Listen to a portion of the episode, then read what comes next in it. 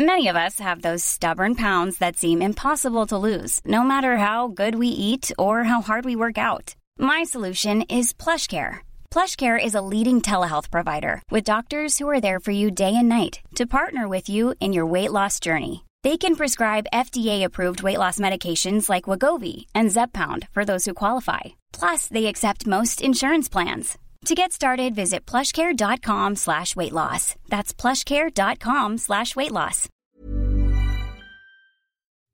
Et là, j'ai monté un petit serveur de jeux vidéo Minecraft qui a cartonné. Ça a été ma première grosse épreuve entrepreneuriale, parce que là, j'avais 14-15 ans. Et là, on est monté à 120 000 joueurs actifs et un staff de 40 personnes. Et là, c'était un vrai gros management. Et j'ai appris à manager des gens qui avaient 5, 10, 15 ans de plus que moi. Parce que ben, le modérateur qui a 28 ans et qui gère le code de ton serve, tu lui dis pas tu bosses ce soir. Non. Il va chercher sa fille, il va manger avec sa femme. Donc tu dois comprendre la problématique, fédérer par le plaisir et par l'envie de construire un truc ensemble plus que par l'argent. Et ça, c'était un gros challenge. Exécuté par qui? Fabrice Florent. Bonjour, bonsoir, bon après-midi à toi et bienvenue dans ce nouvel épisode d'Histoire d'argent. Trois vendredis par mois à partir de 6h du matin, on discute avec mes invités de leur rapport à l'argent. Comment le perçoivent-ils? Comment ils le gagnent? Comment ils le dépensent? Comment ils l'appréhendent? Tout simplement. Je suis Fabrice Florent, dans la vie je produis des podcasts d'interviews et de discussions et je crée des contenus. Si tu aimes cet épisode, va donc écouter la bande-annonce pour en découvrir plus sur moi et mes autres contenus. N'oublie pas de t'abonner sur ton appli de podcast préféré, de mettre un cool commentaire et 5 étoiles au podcast sur Apple Podcasts par exemple et également sur Spotify et de partager cet épisode autour de toi s'il t'a plu. C'est le meilleur moyen de m'aider si tu aimes mon travail. Tu peux aussi retrouver plus de liens pour rejoindre ma communauté sur Discord, me suivre sur les différentes plateformes et réseaux sociaux ou me contacter dans les notes de cet épisode. Voilà, il suffit d'aller voir les notes. Un grand merci d'avance et bonne écoute. Je crois que tu es euh, l'invité qui est le plus détendu que j'ai eu. Pourtant, tu vois, j'en ai, j'en arrive à 30 là. Et j'ai l'impression que tu es tranquille tu viens pour parler d'argent et en fait, euh, je sens que tu baignes dans. Bah, je parle beaucoup d'argent. je, je, parle vraiment beaucoup d'argent, donc c'est plus un sujet qui me met mal, en tout cas différemment. Hmm. Euh, avant, ça me mettait pas mal parce que j'avais aucune gêne sur ça. J'étais encore plus jeune que maintenant, donc j'étais vraiment très très ouvert. Maintenant, j'ai conscience qu'il y a quand même une façon d'apporter les choses et d'apporter ce qu'on veut dire. Et je sais aussi que j'ai une perception de l'argent qui est vraiment très particulière. Donc, je mets des formes et j'essaye de me faire comprendre parce que si je te disais exactement comme l'argent est dans ma tête, parfois, ça peut être un petit peu étrange. Bah, j'espère bien que tu vas me le J'espère bien que tu vas me le dire comme ça. Bah, euh, avec plaisir. en fait, s'il y a un endroit où tu peux le dire et où je crois que les gens vont pas venir te juger et encore moins moi, euh, c'est vraiment ici. Donc, n'hésite pas. Euh, Owen, donc tu es euh, aussi très connu sous le nom de sous le pseudo de, Tout à fait. Euh, sur euh, sur internet où tu as commencé si je me trompe pas aux, environs 2016-2017, c'est ça à faire C'est ça, 2016 ma première vidéo, c'est fin 2016 où j'ai essayé de démocratiser un petit peu, j'étais encore en phase d'apprentissage, enfin je le suis encore toujours vu comme ça avance vite et où je commence à parler pour la première fois. Qu'est-ce que le Bitcoin, les crypto-monnaies, la blockchain, comment ça marche cette technologie et et essayer de l'expliquer avec des mots simples. Donc tu es un vrai, euh, ce qu'on appelle vulgarisateur, et je sais pas trop si tu te considères comme ça, mais c'est...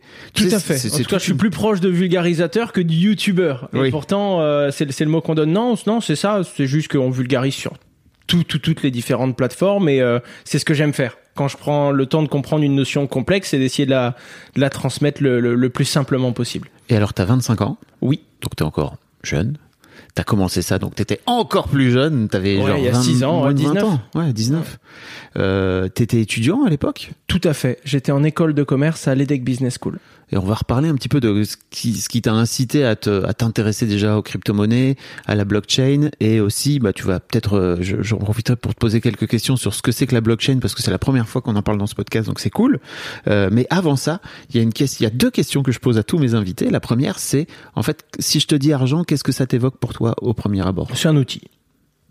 Très clairement, c'est un outil, c'est une capacité, c'est une ressource, c'est, c'est, c'est quelque chose que, qui s'utilise et qui permet de, de réaliser plein d'autres choses. En tout cas, dans le code et dans la société qu'on a définie aujourd'hui, l'argent est simplement un outil. De transaction donc? Euh, un outil de transaction, un bouclier, une sécurité, euh, un outil pour essayer d'atteindre un objectif, euh, un objectif que ce soit un objectif de vie ou un objectif professionnel. C'est c'est vraiment c'est ça qui est intéressant. C'est comme c'est une ressource, elle est vraiment modulable en fait. On peut la programmer, enfin entre guillemets, hein, on peut pas programmer la monnaie, c'est pas ce que je dis, euh, mais on, on peut programmer la monnaie pour se protéger, pour se mettre en sécurité, pour augmenter son confort, pour au contraire sortir de sa zone de confort et s'essayer à quelque chose. C'est c'est vraiment une ressource à utiliser quoi. Et t'as pas la sensation que tu projettes quoi que ce soit d'autre derrière que juste, ok, c'est un outil comme un marteau pour être un marteau? Parce que souvent les gens projettent des choses sur l'argent, tu vois. Alors qu'est-ce que tu entends comme projeter Bah, par exemple, pour plein de gens dans ce podcast, c'est la liberté, tu vois. Donc, c'est à un moment donné, tu viens mettre une valeur qui est qui est très forte, hein, qui est très importante. Là où Mais toi, ouais. tu me dis, ok, c'est juste, euh, pour moi, c'est un marteau, quoi, tu vois. les gens voient ça comme une liberté parce que l'argent enlève une grosse partie des contraintes. Hmm. Mais en tant qu'outil. Ouais. L'argent est un outil qui permet de régler 90% des contraintes. Il y a des contraintes de la vie qu'on peut pas régler avec de l'argent. On se prend un cancer, on peut pas régler ça avec de l'argent. Ça, c'est sûr. Et le cancer peut nous empêcher d'être Steve libres. Jobs en sait quelque chose. Steve Jobs en sait quelque chose. Donc, et ça, ça enlève aussi de la liberté. Il y a Mm. plein de contraintes que l'on ne peut pas faire sauter avec l'argent, qui enlèvent de la liberté. Euh, D'ailleurs, on a bien vu des gens qui se sentaient très très seuls et qui nous quittaient alors qu'ils avaient tout l'argent du monde. Bien sûr. Donc pour moi, l'argent n'est pas égal à la liberté parce qu'il ne suffit pas à avoir la liberté. C'est aussi dans la tête. Et c'est en couplant les deux qu'on peut avoir quelque chose. Mais je comprends ceux qui disent que ça offre la liberté euh, parce que parce que ça permet de dégager un bon 80 ou 90% des contraintes, on va dire typiques Mm. de la vie. Ok. Non, mais c'est très intéressant. Je crois que t'es, je crois que t'es pas loin d'être le premier, pareil, le premier invité qui me répond juste, ben voilà, c'est un outil, c'est un truc. Et j'aimerais comprendre, ma et donc je reviens à ma deuxième question. Euh, est-ce que t'as en tête l'un de tes tout premiers souvenirs d'enfance en rapport avec l'argent? C'était très très très tôt. Ah ouais, moi c'était très très tôt. Euh... Je saurais même pas te dire quel âge par contre. Ouais. Je vais te dire une bêtise. Mhm. Mais euh, j'ai eu beaucoup de problèmes à l'école à cause de ça. Et d'ailleurs c'est bizarre parce que enfin dans ma famille, euh, ma mère était artiste peintre, euh, mon papa était artificier. Il bossait à l'aéroport de Bastia. Pas d'entrepreneur, euh, famille très modeste. Et moi c'était argent. Genre c'était vraiment quelque chose très très tôt. Euh, et puis et puis même pas. euh, Enfin c'était même pas argent, c'était un jeu et il fallait générer des points. Et je voulais des points pour pour ne rien en faire finalement, jusqu'à ce que je grandisse un peu, que je me rende compte qu'avec ces points on pouvait faire plus de points. Mais ça c'était encore autre chose. T'avais Et- quel âge donc? Je me souviens école primaire euh, d'aller chercher des noisettes. Je- C'est la première histoire que mes parents m'ont racontée où j'allais chercher des noisettes et je les vendais aux voisins. Je me souviens que le 10 mai, on pouvait vendre du muguet légalement. Donc là, c'était là, c'était la folie. Là, là, il fallait le, le 10 mai, c'était tout le monde se levait très très tôt. On allait vendre. Et puis moi, j'avais une, euh, une petite bouille de gosse, donc ça passait bien quand j'allais vendre le, le bouquet de muguet. Mais t'y allais en conscience en te disant, je vais Ah, gagner j'y allais en conscience. Je demandais à ma mère de m'emmener pour récolter le muguet. On devait vraiment préparer ça, packager ça. Ah non non non, c'était très important pour moi. C'était euh, c'était mon jeu. Je m'amusais comme ça. Ok. Et euh, ouais, c'était ouais ça dans ces eaux-là quand j'étais vraiment petit et que j'ai commencé à pas simplement comprendre l'argent, mais parce que je, on prend du temps à le comprendre finalement euh, cet outil, mais à commencer à bidouiller, à jouer, à me dire ok, je peux échanger différentes ressources et il y a une valeur commune qui me permettra de le rééchanger dans la ressource de mon choix plus tard. Ce qui donne une certaine tranquillité parce que on ne sait pas exactement ce que l'on veut faire avec, mais on sait qu'on pourra le faire si on l'a. Et ça, c'est fou. Et euh, j'étais bercé par, par ce jeu, et je me suis amusé euh, comme ça quand j'étais petit. Et alors tu dis, on ne sait pas exactement ce qu'on pourra faire avec, mais on sait qu'on pourra le faire si on l'a. Mais j'imagine qu'aujourd'hui, euh, dans, dans ce mindset-là, en fait, dans, dans cet état d'esprit, euh, ça t'amène à... En fait, le ciel, c'est la limite, quoi. C'est exactement ça. Et on en revient à ce qu'on disait tout à l'heure en off. Euh, je m'étais fixé un premier objectif de vie que j'ai éclaté en trois mois après le lancement de ma première boîte. On l'a rehaussé de façon arrogante et deux ans après on l'a atteint. On s'est dit bon bah quitte à rêver on rajoute un zéro et euh, quelques années après on l'a atteint. Et on se rend compte qu'en fait et c'est la discussion qu'on a avec mon frère, c'est bien d'entreprendre. Euh, des fois ça peut être éprouvant. Très souvent d'ailleurs. Par contre, il faut pas juste entreprendre pour avoir le droit de relancer une partie quand on en a réussi une, parce que sinon ça ne s'arrête jamais. Et il y a des gens qui veulent se, se dédier totalement toute leur vie, toute leur œuvre à leur objectif. On peut prendre un Elon Musk, un, un, un, un, Bezos par exemple. Euh, c'est pas ce que j'aimerais faire. Euh, enfin pour l'instant parce que je suis encore à- en train d'apprendre à me connaître, Oui. je grandis, puis il y a plein de choses qui changent. hein. Mon discours il y a trois ans n'aurait pas été le même Ouais. du tout. Mais je me rends compte que dans la vie il y a une liberté et il y a des plaisirs qui viennent d'autre chose que le travail apporte un outil qui est une ressource financière et qui permet de d'avoir le droit de retravailler encore plus. Et surtout dès qu'on gagne de l'argent, on a une idée pour utiliser cet argent pour gagner plus. Et euh, enfin, moi, je vois mon rythme de vie. Certes, il a augmenté depuis les cinq dernières années, mais euh, il a pas augmenté autant que mon compte. Pourquoi? Parce que ben, j'ai pas le temps, parce que je passe mon temps à en faire. Du coup, je peux pas le dépenser.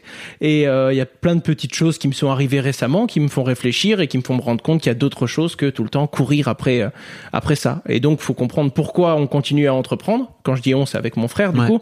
Et on se rend compte qu'il y a quand même d'autres plaisirs dans l'entrepreneuriat, qu'on se sent grandir, on se sent mûrir, on se sent évoluer. Ça, c'est un sentiment que je voudrais garder on se fatigue mais faut pas s'user. Et des fois la corde est très très très fragile. Mais mais je je pense que c'est ce jour-là où j'arrêterai ou du moins je commencerai à planifier l'arrêt d'entrepreneuriat. C'est quand je me lèverai le matin et que je me dis OK il n'y a plus de plaisir. Il y a plus cette ligne d'apprentissage qui m'excitait autant et et cette c'est grisant aussi ce- de vivre tout ça de rencontrer des gens plus malins que nous tout le temps de nous challenger le jour où il y aura plus ça et que ce sera plus que on y va pour la fin du mois et pour la fin de l'année ou pour le potentiel exit et l'argent qu'on prendra, à ce moment-là, ça veut dire qu'on le fera pour de mauvaises raisons. En tout cas, des raisons qui ne seront plus suffisantes.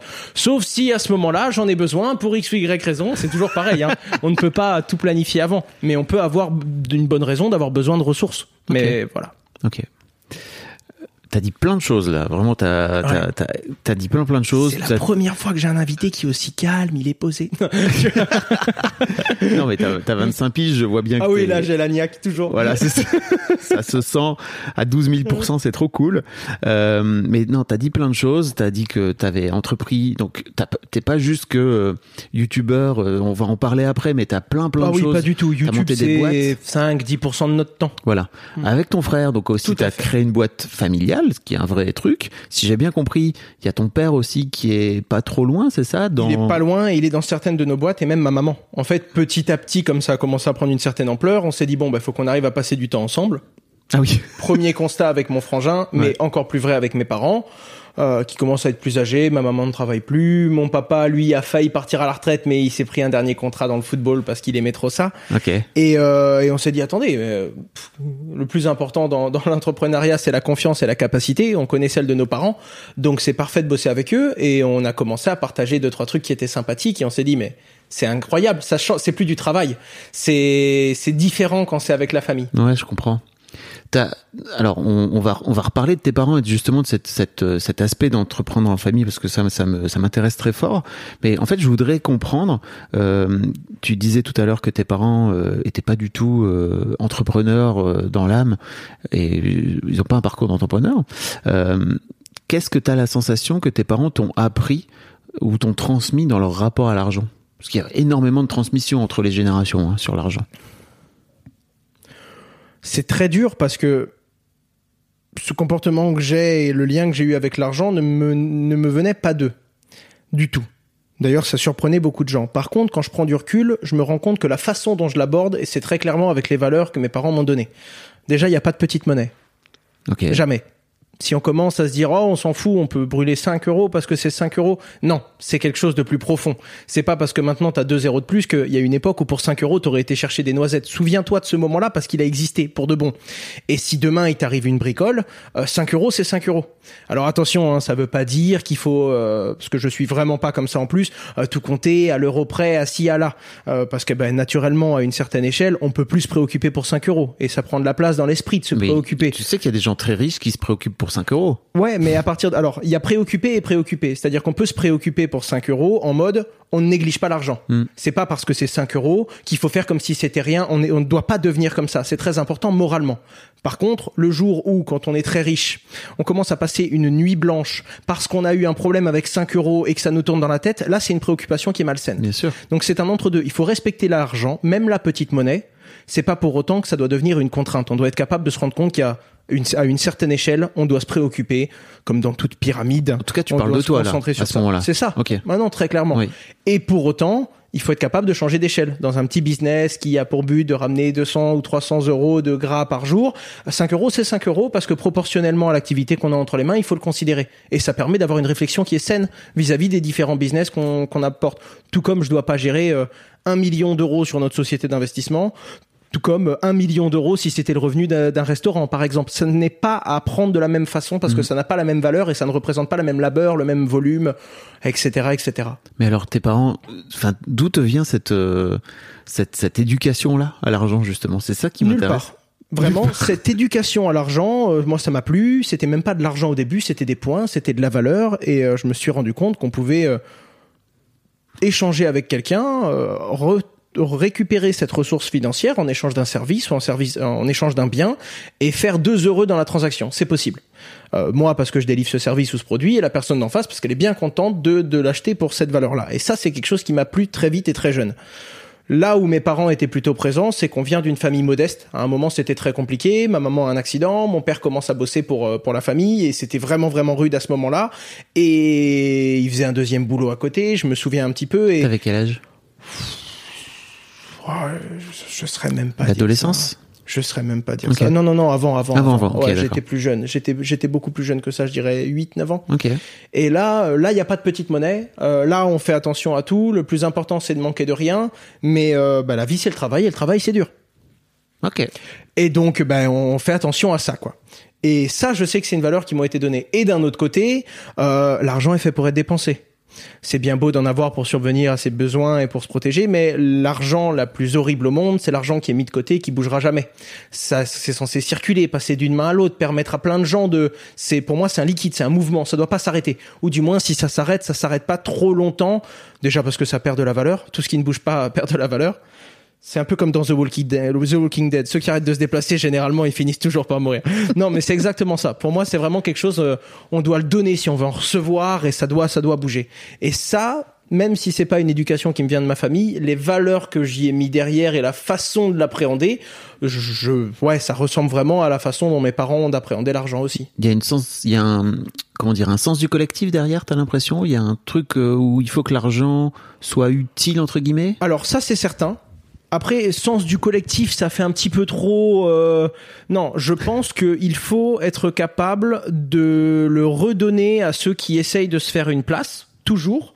Et j'ai bien l'impression que même dans l'objectif d'en recevoir le plus, il faut en donner le plus. Il faut essayer des choses en fait. C'est vraiment l'immobilisme ne paye pas. J'en ai l'impression euh, dans, dans, dans, et d'un point de vue un peu plus social et un peu plus euh, esprit communautaire, oui, pour le coup. Ok. Et donc entre ce moment où tu vends des noisettes Ok.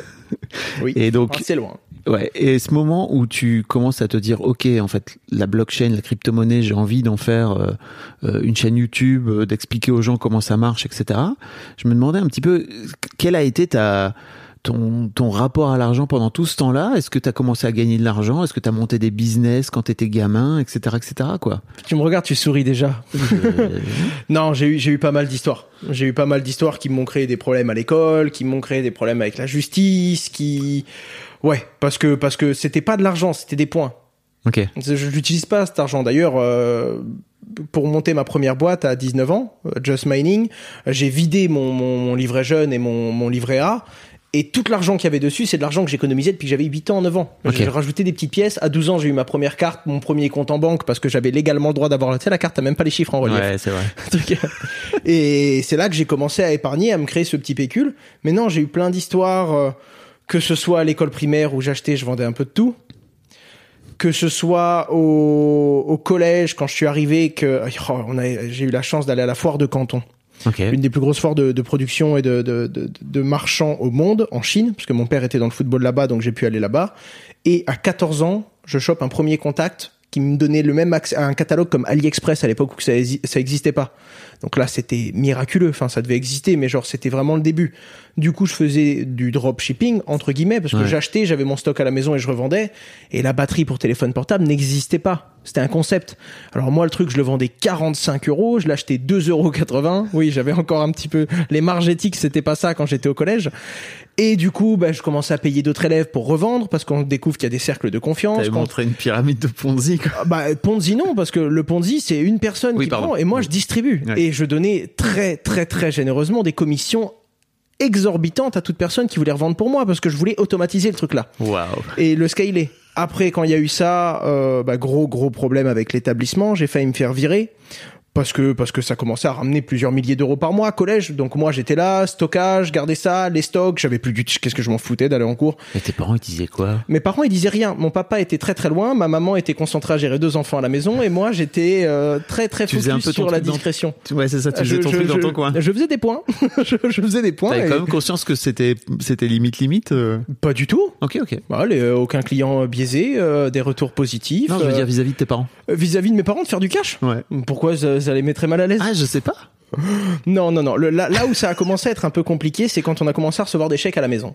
Parce qu'après, j'ai commencé à... J'étais aussi un joueur de jeux vidéo. Enfin, on m'appelait Flaubert. hein. J'avais vraiment les mensurations d'une armoire à l'époque. J'étais vraiment derrière mon ordinateur toute la journée. euh, bah, je prenais pas soin de moi et ça se voyait. Ouais. Et j'étais vraiment très focus sur les jeux et j'ai commencé à jouer à des jeux sur des serveurs privés parce que les autres étaient payants et parce que mes parents voulaient pas le payer et je me voyais pas payer pour un jeu. Et sur les serveurs privés j'ai commencé à tricher sur un serveur World of Warcraft. Oui. je me souviens Ivalice Online c'était.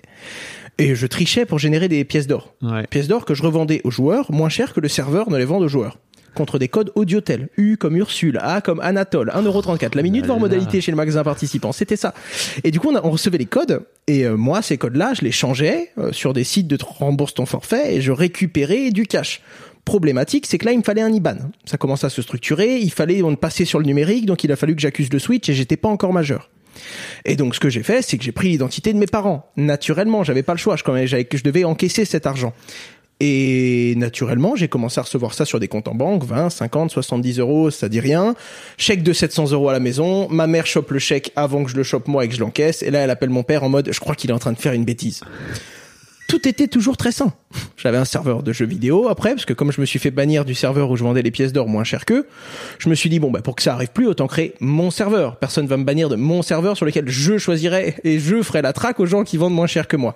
Et là, j'ai monté un petit serveur de jeux vidéo Minecraft qui a cartonné. Ça a été ma première grosse épreuve entrepreneuriale, parce que là, j'avais 14-15 ans, et là, on est monté à 120 000 joueurs actifs et un staff de 40 personnes. Et là, les serveurs informatiques coûtent une fortune. Il faut trouver un moyen de générer des rendements, donc il faut réussir à proposer des avantages en jeu pour que les gens soient prêts à payer et me permettent donc de couvrir les dépenses que j'ai pour maintenir le serveur. Mais les avantages ne doivent pas dénaturer le jeu, sinon les joueurs ne s'amusent plus, ils ne viennent plus. Et donc là, on commence à avoir toute l'économie financière d'un jeu vidéo, tout le management d'une équipe de modération et de développeurs alors que je ne peux pas les payer. Donc c'est extrêmement dire, social. T'as pas de boîte. J'ai pas de boîte, Ouais. donc je peux pas les payer, euh, si ce n'est leur donner des avantages dans le jeu. Ouais. Ce qui fait que j'ai reposé en fait toute la structuration de ce business model sur l'intérêt in-game. Il devait y avoir un intérêt suffisamment fort pour fédérer une communauté et ça devait s'auto-modérer parce que j'avais pas les moyens de prendre des ressources externes en fait. Et là, c'était un vrai gros management et j'ai appris à manager des gens qui avaient 5, 10, 15 ans de plus que moi parce que ben, le modérateur qui a 28 ans et qui gère le code de ton serve, tu lui dis pas tu bosses ce soir. Non. Il va chercher sa fille, il va manger avec sa femme, donc tu dois comprendre la problématique, avoir des ressources qui sont qui ont un bon taux d'effacement pour pouvoir toujours avoir des mecs en backup quand certains ne sont pas dispo et fédérer par le plaisir et par l'envie de construire un truc ensemble plus que par l'argent. Et ça c'était un gros challenge. Waouh. Et pendant ce temps-là, tu gagnais de l'argent, toi, de ton côté? Ah bah oui, l'objectif c'est que le serveur euh, s'autofinance et, et plus plus. Mais la réalité c'est que j'ai toujours toujours réinjecté là-dedans parce que la, honnêtement la grosse fortune que j'ai tirée de cette expérience c'était dans ma tête. T'as gagné combien d'argent rien du tout, Oui. quelques milliers d'euros, 5, 10, même pas même pas 10 000 je pense en 5 ans ou 6 ans. Ouais. C'était ridicule. Dans ta poche, tu veux dire, mais globalement. Ah, g- globalement, Ouais. Ouah, c'était ça. Il y avait des moments où le serveur me coûtait 700 euros par mois et où je devais les sortir à l'époque où je voulais vraiment le développer et que je remettais tout dans le budget, marketing, Ouais. la com et tout. Mais la réalité, c'est que ça coûte plus rien. Aujourd'hui, le serveur, il tourne encore. Ouais. Ça va coûter 80 euros par mois à faire fonctionner, peut-être 60, c'est ridicule. Mais il y a plus grand monde dessus, mais c'est une belle histoire, quoi. C'est quelque Ouais. chose, c'est un serveur de jeu qui est resté là 10 ans.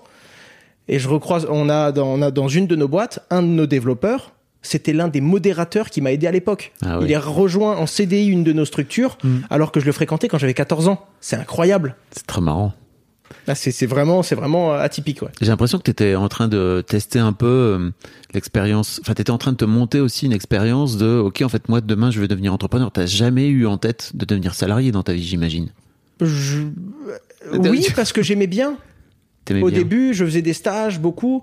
Euh, En fait, j'adore la hiérarchie. Hmm. Euh, j'ai pas besoin d'être à la tête. J'ai besoin d'être partie prenante. D'ailleurs, euh, plus j'avance, plus je me dis attends, le mieux c'est d'être actionnaire, c'est pas d'être opérationnel, d'être CEO, d'avoir le oh c'est le boss de non non le boss c'est celui qui charbonne. L'actionnaire il est bien, celui qui charbonne c'est différent. Non, euh, je me rends compte que j'avais besoin de mettre les mains dans le cambouis. Et je me rends compte également que si on veut être le, le grand chef d'un chantier qui crée des grandes surfaces, qui crée des appartements, des immeubles, eh ben il faut avoir coulé du béton, il faut avoir fait les petites tâches, faut avoir mis les mains dans la merde pour savoir comment gouverner des gens qui mettent les mains dans la merde. J'ai jamais fait d'aussi bon recrutement que quand je recrutais des personnes sur des compétences où j'étais correct. Je dis oui. pas, euh, l'objectif c'est pas d'être plus compétent qu'eux parce que ce serait une bêtise. On doit toujours recruter des gens plus performants que soi-même, en tout cas sur des tâches bien précises. Et moi, j'étais moyen, moyen plus quand ça se passait bien. Donc j'avais cette compétence d'être un peu moyen partout, de bien juger les gens avec qui je bossais, mais d'être moins performant qu'eux. Et, et c'est ça qui, bah, de fil en aiguille, te permet d'avancer. Et quand je te dis que j'ai tiré une vraie fortune de ce serveur de jeu, la fortune, c'était l'expérience. Oui. Parce que là, je suis sorti de ça, je savais manager, je comprends que quelqu'un frustré nous mettra dans une situation qui n'est pas pérenne, que on doit le faire autant par le devoir et donc par la rémunération que par le plaisir. Sinon, il manque l'une des deux composantes qui nous permet d'aller loin. Et ça, c'est des petits trucs que j'ai appris en, en jouant parce que c'était vraiment un jeu, mon jeu. Et I'm Sandra, and I'm just the professional your small business was looking for. But you didn't hire me because you didn't use LinkedIn jobs. LinkedIn has professionals you can't find anywhere else, including those who aren't actively looking for a new job but might be open to the perfect role, like me.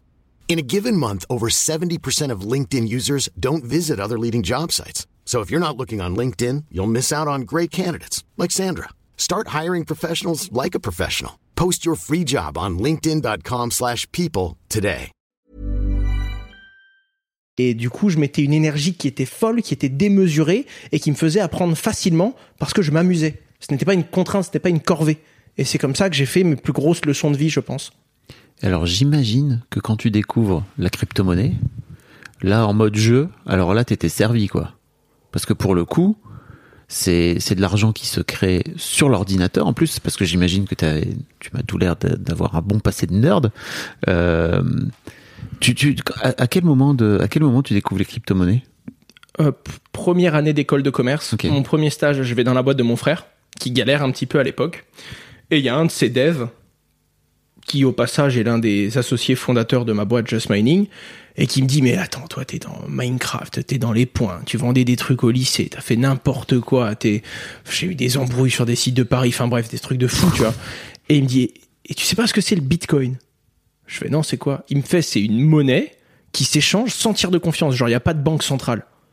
Je fais, mais alors c'est qui qui sécurise les transactions, qui va vider mon solde, qui sécurise mon portefeuille? Il fait, bah c'est les autres utilisateurs. Je lui dis, non, non, c'est ça, c'est, non, ça c'est la tontine africaine, ça marche pas. Et il fait, si, si, ça, ça marche, tu devrais regarder. Moi, tranquille, je regarde ça et tout. Et euh, le lendemain, il me demande si j'ai regardé, et je lui dis, ouais, vite fait, mais j'ai pas été trop loin. Pire tout pire, caché électronique système, trop compliqué, blockchain, pair à pair. Enfin bref, c'était, j'étais perdu, j'étais nul en anglais, donc Google Traduction m'aidait pas vraiment. La, la chaîne de blocs. Et, et là, il me dit, ouais, mais t'as vu les cours, la variation entre hier et aujourd'hui, il a pris 10%. Je fais quoi?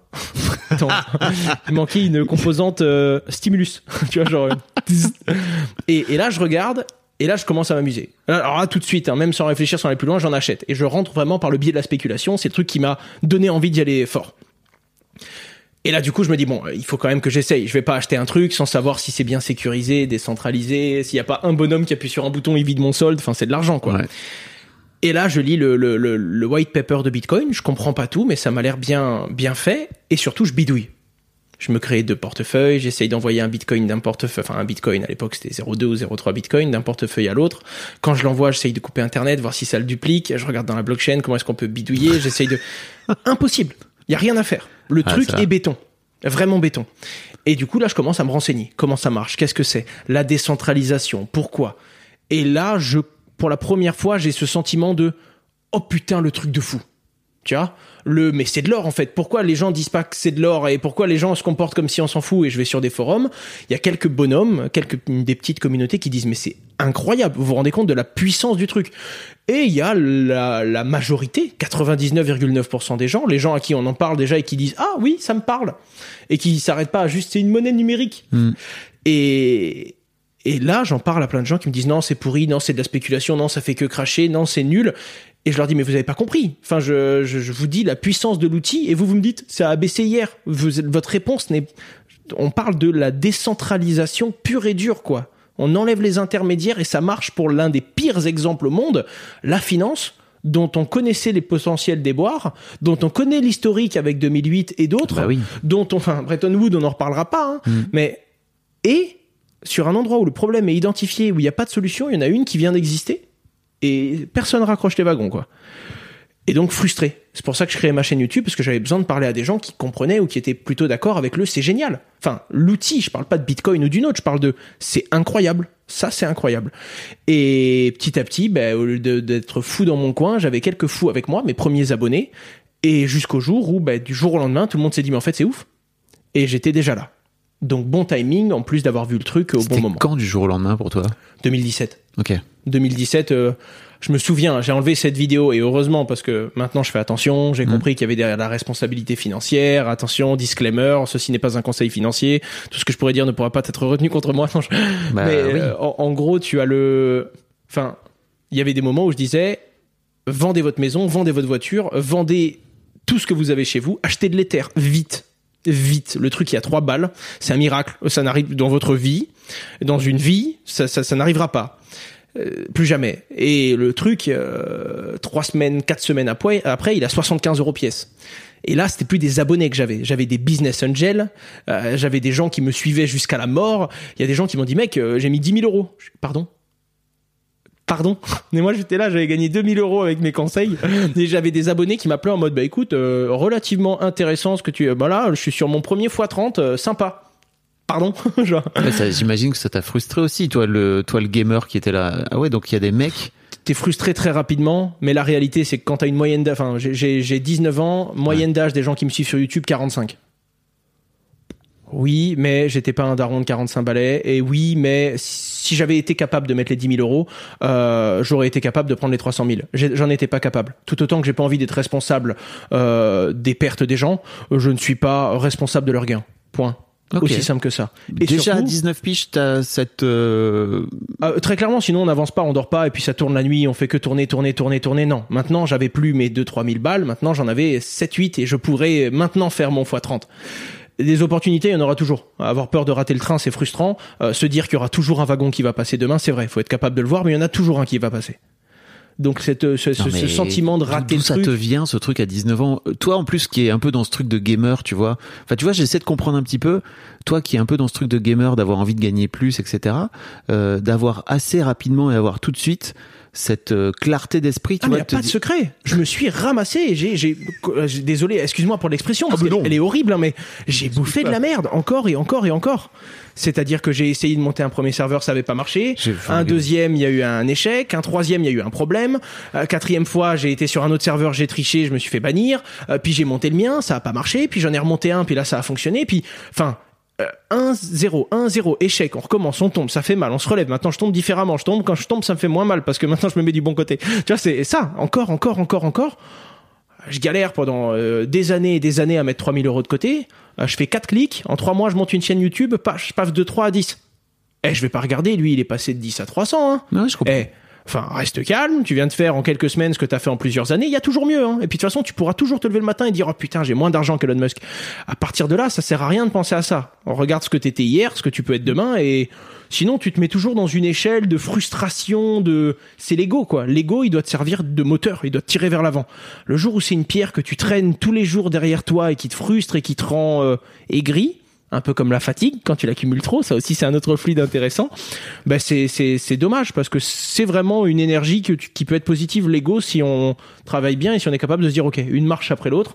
Tu peux monter les escaliers, mais si tu essayes de le faire en un saut, t'es mort, t'y arriveras jamais. Et ça, ça devient d'où Ah, Je sais pas. Je sais pas. Non mais si, c'est trop intéressant parce non, que. j'ai pas de. Ben, c'est drôle parce que ce que tu me disais tout à l'heure, c'est vrai que ça vient pas de mes parents, ce rapport à l'argent, mais je te donne un exemple. Je monte une première société, ma chaîne YouTube, je fais des investissements, ça rapporte gros. Euh, je lance ma boîte, on fait 300 000 euros de chiffre d'affaires le premier mois. C'est mon frère qui m'expliquait, parce que moi je savais même pas ce que c'était une entreprise. Hein. Lui qui avait une boîte depuis trois ans, qui était aidé, qui galérait, qui a raté deux campagnes de financement, il me dit mec, tu ne te rends juste pas compte de ce que tu as fait, ça te dépasse. Et d'un autre côté, mes investissements perso qui étaient passés de 3 4 000 euros à presque 40 000 balles en quelques mois, euh, où j'en parlais à mes parents et mes parents étaient sur le sur les genoux. Et puis mes parents m'ont toujours entre guillemets fait confiance dans le sens où mon père, je l'ai convaincu d'acheter du Bitcoin. Il a mis 500 euros sur le Bitcoin quand le Bitcoin coûtait 300 balles. Donc il a acheté 1,5 Bitcoin pour 500 balles. À Aujourd'hui, il coûte. Euh, Aujourd'hui, il coûte 21 000 et il est monté à 60, euh, 70 000 dollars pièce. Ok. Et là, mes parents me suivent. Mon père, du coup, son petit truc de dire, mec, ton portefeuille doit être. Je fais, ouais, papa, il est dans la folie là. Et il y avait ça. Et quand j'ai gagné beaucoup, avant de lancer Just Mining et avant d'entreprendre, euh, j'ai eu une discussion avec mon père. Et mon père, il me dit, écoute, là, tu peux t'acheter une jolie voiture. Tu peux, euh, sinon, aller te faire des vacances, aller mettre les pieds dans le sable et dépenser l'argent que t'as gagné. T'aurais le droit, tu l'as mérité. Euh, mais tu peux aussi garder les pieds sur terre, rester concentré en cours parce que pour l'instant ça n'a pas encore changé ta vie. Euh, essayer de monter ta boîte en travaillant sur les heures que tu as disponibles et essayer de créer de la valeur. Tu as réussi à en capter, tu étais au bon endroit au bon moment, t'en as capté. Maintenant essaye d'en créer. Les deux choix sont possibles. Mais si tu essayes d'en créer, peut-être qu'un jour tu te lèveras et tu auras le sentiment que tu l'auras mérité. Et peut-être que être au bon endroit au bon moment et gagner de l'argent, ça peut arriver à tout le monde. On peut tous aller gratter un astro euh, et, et gagner Ouais. de l'argent demain. Mais être capable de créer de la valeur, ça c'est une compétence. C'est un travail. C'est dur, c'est long, c'est chiant. La vie c'est le travail, et le travail c'est dur. Et ça, tu vois, c'était quand même lui. Alors qu'il m'avait pas donné de culture financière, alors qu'il avait, et c'est quand même le gros discours global de la famille. En mode, mon frère, je lui dis que j'ai gagné de l'argent, il me dit, ok, super, on met ça de côté, on va créer de l'emploi, on va prendre des gens plus malins que nous qui vont nous emmener à encore plus d'argent parce qu'on ne pourra pas y aller tout seul. Il faut qu'on s'entoure bien, qu'on, on peut pas juste aller s'acheter une voiture et partir manger des gambas. Il a quel âge il, il a, il est. 4 ans de plus que moi, il a Ok. 28 ans. Ok. Et c'était d'ailleurs dans notre binôme. Euh, moi, c'est le commercial, la grande gueule. Je teste. Je sais pas si ça passe. On verra bien quand on sera dans le mur. Et mon frangin est plus en mode non. Là, c'est un mur blindé. ça semble être une mauvaise idée, mais ça me tuera pas. Même si je rentre dedans, il fait oui, mais tu rentres pas dedans. Tu vois, et le mélange des deux entre lui qui calcule, qui analyse, qui monte des dossiers et qui formule intelligemment, et le moi qui lui dit écoute, ça sert à rien de tout le temps tout calculer. Il y a des moments, faut le sentir. C'est des gens, c'est des opportunités, il faut y aller.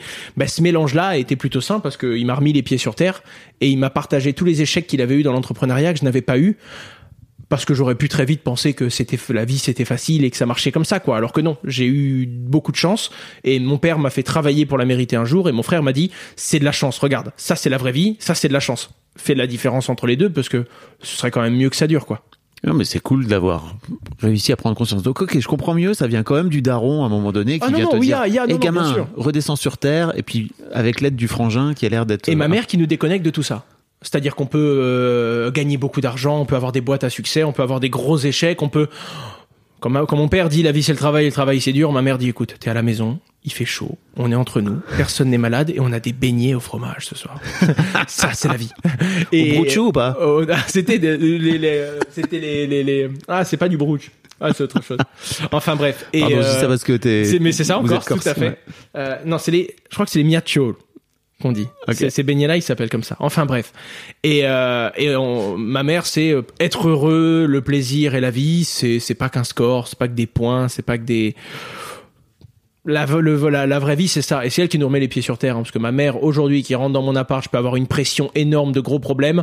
Euh, il- J'ai des chaussettes sur le lit, elle va m'appeler, on va s'engueuler, on va prendre un bon quart d'heure pour se, se, se, se- se crier dessus, ouais. Parce que c'est la vraie vie, quoi. Ce sera toujours la vraie vie. Trop cool. Alors justement, tu me dis que t'es un peu saoulé de en off. Là, je viens de faire une pause pour euh, éponger mon sol parce que j'ai fait tomber mon verre. Je suis un con. Bref, Euh, et tu me dis, ouais, ça me saoule euh, parce qu'effectivement, on t'amène toujours à, à parler de la blockchain. Euh, mais j'aimerais bien juste qu'on fasse un petit segment, tu vois, cinq minutes pour Bien sûr. expliquer un petit peu. Euh, co- co- comment ça marche en fait Si j'ai bien compris, la blockchain, c'est vraiment euh, un système qui fait en sorte de d'authentifier l'intégralité des, des des transactions qu'il peut y avoir sur un truc en particulier, mais en fait peu importe ce que c'est, ça peut être de l'argent, ça peut être euh, une fringue, ça Ouais, peut des être euh, transactions, ça peut être un SMS, c'est une transaction. euh, la finance, c'est une transaction. Une information, genre tu cèdes ton appartement, c'est une transaction. et Alors- tout est décentralisé. C'est très très dur à expliquer, surtout aux plus débutants. Et j'aime bien prendre une image qui n'est pas parfaite, comme la plupart des vulgarisations, mais qui illustre bien. La blockchain, c'est une technologie de stockage. Déjà, rien que là, normalement, t'es perdu. tu dis, attends, mais comment on fait des transactions? Le bitcoin, c'est une blockchain. Ouais. Comment on s'envoie des bitcoins sur une technologie de stockage? Quand t'entends technologie de stockage, t'as quoi en tête? Bah pour moi, je me dis c'est un journal. Un journal, un livre, une clé USB, un disque dur. Tu, tu vois pas comment tu fais des transactions avec ça. Ok, ben imagine ce journal, il est devant nous. On est à la page 1, il est totalement vierge et on écrit qu'on est deux. C'est les deux personnages principaux de cette histoire. On écrit qu'on a 50 pièces chacun. C'est le solde de cette histoire. On va l'appeler l'histoire coin, peu importe. Et on définit des règles. La règle est simple. On écrit tout ce qui se passe. C'est-à-dire qui parle, comment, le micro je le tiens dans la main droite, toi t'as ce casque là, il y a une lampe de telle couleur derrière toi, on écrit tout. De telle sorte qu'on raconte une histoire. Et à la fin de cette page, avant de passer à la page d'après, on la relit tous les deux et on se serre la main. On doit avoir ce On doit se dire, ok, il n'y a pas de mensonge, on a tous les deux lu l'histoire, tu ne mens pas, je ne mens pas, c'est bien le passé, c'est bien ce qui a eu lieu, on peut passer à la page d'après. Et on remplit tout le livre. Le truc qui est intéressant, c'est que même si c'est du stockage, si à un moment euh, on se demande mais à qui est ce café sur la table, on va savoir non seulement qu'il est à moi, mais que la tasse t'appartient, que tu me l'as servi, mais que c'est moi qui le consomme, et que je l'ai déplacé trois fois d'un point A au point B, du point B au point C, et c'est pour ça qu'il est là maintenant. Tu as l'historique qui va avec, l'histoire, le contexte, pas que le café est là et il est tiède. Et en plus de ça, tu sais que c'est la vraie histoire, certifiée par toi et par moi parce qu'on a signé toutes les pages. Et donc, si à la page 2, je t'envoie 10 pièces, pas besoin de refaire le calcul. On sait qu'à la page 3, tu en as 60 et j'en ai 40. Tu comprends? Voilà pourquoi avoir un historique parfait et le fait que cet historique soit certain et impossible de modifier le passé, parce qu'on ne peut pas modifier ce qui s'est passé hier, comme dans Ouais. la vraie vie, ça te permet de tracer avec une certitude tout ce qui s'est passé et faire un constat, un état des lieux de la condition actuelle de notre, entre guillemets, histoire. Ben, ce ne sont pas des pages reliées les unes aux autres par un bouquin, un livre. Ce sont des blocs d'informations, de transactions, reliés les uns aux autres par une chaîne d'ordre chronologique. Et quand on reprend toute la chaîne depuis le début, eh bien on voit tous les bitcoins qui ont été créés, tous les bitcoins détenus par les gens, on voit où ils sont aujourd'hui, et comme le réseau est transparent, tu peux vérifier qu'il n'y en aura jamais plus d'un certain montant, et que toutes les règles définies à la première page de cette histoire, qu'on va appeler le white paper hein, dans tous les projets blockchain, Ouais. c'est un peu les conditions, le comment ça marche, notre histoire. Qui a les jetons au début, comment, pourquoi, qui sont les deux fameux euh, euh, personnages, eh bien ça c'est la blockchain. Et du coup, ça permet de faire des trucs complètement fous. Je te donne un exemple très simple, ça a permis euh, l'unicité numérique. C'est-à-dire que si dans la blockchain, euh, j'écris qu'il y a une image, que je suis le premier à l'avoir créée et que je l'écris dans la page, bah, tout le monde pourra faire une copie de cette image, tout comme on peut faire des photos de la Joconde, Ouais. mais il y en a quand même qu'une seule. Parce que selon l'histoire originale, qui est celle de Bitcoin, il n'y avait qu'un seul, une seule image, c'était celle-ci. Et c'est la naissance des NFT, par exemple. Ouais. Et donc on utilise ce même concept d'image pour de la monnaie qui est un bitcoin et qui est unique. Il n'y en a pas deux des mêmes bitcoins. Mais on peut faire du coup des NFT qui donnent lieu à plein de possibilités, etc., etc. Parce que cette façon de gérer la donnée, c'est comme ça qu'on doit présenter la blockchain. C'est une façon de gérer l'information. Et comme on n'est pas deux dans l'histoire de Bitcoin, hein, on est des millions à signer la même page et à bien certifier que tout ce qui s'est passé là-dedans est cohérent. Que celui qui a deux Bitcoins n'essaye pas d'en dépenser trois, par exemple Ça marchera pas. ça marchera pas. Et en plus de ça, la nouvelle page est écrite par quelqu'un au hasard. Un mineur de crypto-monnaie. On on dit mineur, mais c'est un ordinateur qui va faire un calcul et qui va au hasard tester des combinaisons jusqu'à trouver la bonne réponse. Et comme c'est au hasard, tu sais pas qui sera le prochain mineur qui va écrire la prochaine page.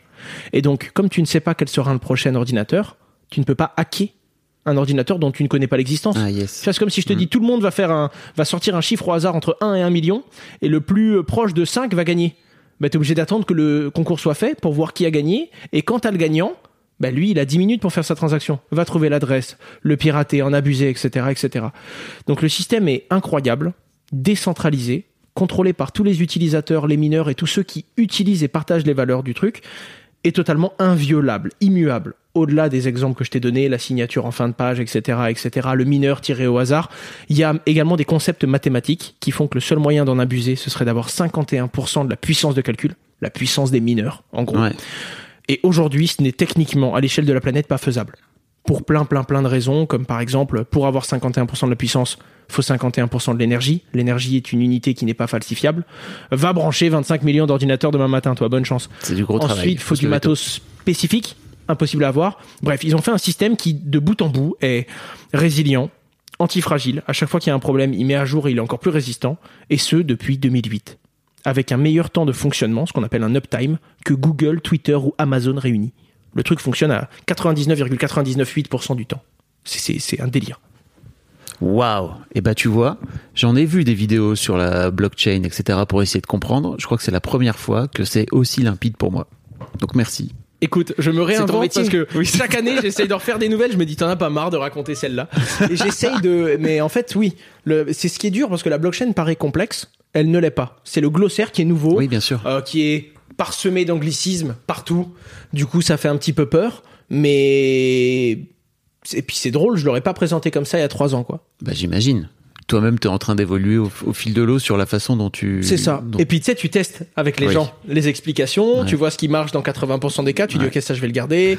Donc je commence à avoir euh, tu testes euh, de plus en plus. le- exactement. Comme, comme un comique finalement qui ferait euh, C'est c'est exactement ça. des vannes en se disant en fait c'est un très bon setup. Ok, ça c'est drôle, ça il faut pas. Plus jamais. Euh, le, le truc c'est que tu l'as dit très rapidement, mais en fait les crypto-monnaies sont extrêmement volatiles. Tout à fait. Euh, elles, elles ont, comme tu disais tout à l'heure, euh, quand euh, quand t'as commencé, euh, le Bitcoin s'est changé. Alors je sais plus combien t'as dit. ça- ça- 300 dollars, un peu moins de 300 dollars la première fois que je l'ai vu. Le truc est monté jusqu'à plus de 70 000, c'est ça? Il est redescendu. 67 000 dollars. En fait, il a fait plein de cycles. Depuis que je l'ai connu, il a fait 300 dollars. Il est monté derrière à 20 000. Il s'est pété la gueule à 4 000. Il est monté derrière à 67 000. Et là, il est vers les 21 000. Hmm. Ça- Et ça peut cracher euh, du, du jour au lendemain ou quasi quoi. Ça, Comme c'est totalement décentralisé, ils peuvent pas suspendre sa cotation à la bourse. Ouais. C'est de l'achat et de la vente. Et pour le coup, même si tous les échanges de crypto-monnaies de la planète ferment, il suffit que toi et moi on ouvre un site, que toi tu dises, eh moi je veux bien l'acheter à ce prix-là, et que moi je te dise, ben moi je veux bien le vendre à ce prix-là. On fait une transaction, on a défini le cours du Bitcoin dans notre environnement. Ouais. Donc tant que les gens peuvent accéder à Internet, qu'ils soient euh, japonais, chinois, américains, africains, européens, peu importe, à partir du moment où on peut accéder à Internet et dialoguer avec d'autres personnes, on peut échanger des bitcoins et définir un cours. Ce qui fait que son vrai prix, c'est l'offre et la demande. Si Bitcoin est à 21 000, c'est parce que là, maintenant, tout de suite, euh, les gens sont prêts à l'échanger, à le vendre et à l'acheter à ce prix-là. Ce qui fait que si tout le monde vend, même sans raison, mouvement de panique, le prix baisse. Si tout le monde achète, même sans raison, mouvement de confiance, le prix monte. Et donc naturellement, bah, quand les gens s'y intéressent, que c'est surmédiatisé, il prend beaucoup de valeur. Et puis bah, quelqu'un qui a acheté à 10, qui voit le truc à 70, il vend. Et quand il vend, ça baisse. Quand ça baisse, les gens ont peur, les gens paniquent, ils vendent. C'est la vraie offre et demande. Ce qui fait que ça peut se péter la gueule et il y aura pas de banque centrale pour euh, limiter ou pour artificiellement corriger le. Non, ça doit baisser, ça baissera. Point barre. Ça doit monter, ça montera. On pourra pas l'arrêter. C'est la vérité de l'offre et de la demande du marché et de, de, de, de toute façon, c'est ceux qui sont prêts à l'acheter pour. On dit que Bitcoin n'a de valeur que la confiance qu'on lui porte. Est-ce que tu as la sensation, toi, est-ce que tu as le souvenir, toi, parce que tu disais tout à l'heure que vous avez monté une boîte donc de, de mining avec, euh, avec ton frère, euh, et que vous avez éclaté vos, vos objectifs euh, en trois mois. C'était quoi en fait déjà cet objectif à l'époque, tu t'en souviens ou C'était des objectifs perso. Ok, Ouais, là pour le coup, et quand je l'ai éclaté, c'était même pas avec ma société. La société, c'était beaucoup de travail et peu de revenus. Ok, Parce que bah, t'as- fait 300 000 euros de CA, tu marges à 20%, euh, tu découvres que t'as des problèmes, tu dois recruter, charges sociales, patronales, impôts sur les sociétés. Enfin, la, la vie, c'est c'est pas aussi simple en fait. Mm. Et à la fin, à la fin de l'année, il nous reste quoi? 7 000 euros de gras sur les comptes. On fait, mais qu'est-ce qui s'est passé? On a fait 304 CA et on a 7 000 euros. Oui, mais on a fait vivre des gens pendant tant de mois, on a cotisé pour notre chômage, nos impôts, on a, bref. Mais euh, la boîte, au début, ça nous rapportait pas d'argent. C'était une bonne école. Là, maintenant, on commence à optimiser parce que bah, tu fais des switches, tu quittes le hardware, tu vas sur du software plus scalable, international. Enfin, tu commences à savoir travailler ton EBITDA. Mais à l'époque, c'était plus personnel. Mais les plus gros revenus que j'ai fait dans ma vie, c'est sur mes investissements perso. Et je dis bien investissement et pas trading, parce que je suis pas trader. hein. Acheter, vendre, acheter, vendre, non. J'achète, je conserve, je sens bien un nouveau projet, je prends position et je tiens 4-5 ans. Ah, c'est t'as pas eu de comment ça T'as pas eu du tout de de de, de rentrée spéculative dans le avec le Bitcoin? Alors, j'en ai eu, mais il y a rentrée spéculative et rentrée trading. Ouais. Moi, c'était plus bon père de famille. J'en achète, j'y crois, je le conserve. Ok. Je suis pas genre je l'achète, j'ai vu dans la courbe que le MACD va croiser ça, du coup si ça tape la résistance, je revends. Non, ça c'est le métier de chartiste, c'est un métier de trader. C'est pas mon job. Mon job à moi, c'est de la constitution de portefeuille. Donc oui, Il y a quand même de la gestion d'actifs, mais je prends des positions, je les tiens long terme. Les clients qui viennent chez Just Mining, c'est pas pour qu'on se mette derrière les courbes et qu'on prenne des positions toute la journée. Non, on constitue leur portefeuille. À certains moments, on va diminuer l'exposition à quelques actifs, et quand on sent qu'il faut, on va rouvrir la voilure pour essayer de prendre un maximum de vent dans nos ailes en fait. Mais on est plus là en mode, on va se constituer un patrimoine crypto et on va le travailler à travers X années. C'est pas du. euh, ben en fait, euh, j'ai vu la courbe et parce que ça part là, je pense que ça va faire ça. Du coup, on vend et on rachètera demain matin. Non, on est vraiment sur une euh, une unité de temps qui est beaucoup plus longue et on ne veut pas être des traders. Nous sommes des investisseurs. Ok.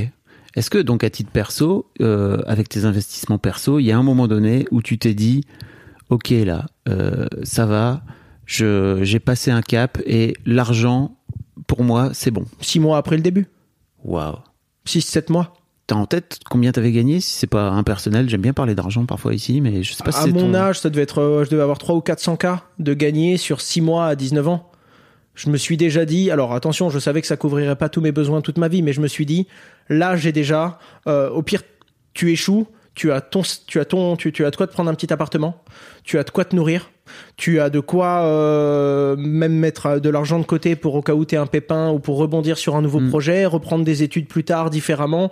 J'avais le backup, la ressource du euh, la deuxième vie dans Mario, je l'avais. Donc après, je me suis dit bon ben maintenant, mets-toi à fond dans, pour que ça marche.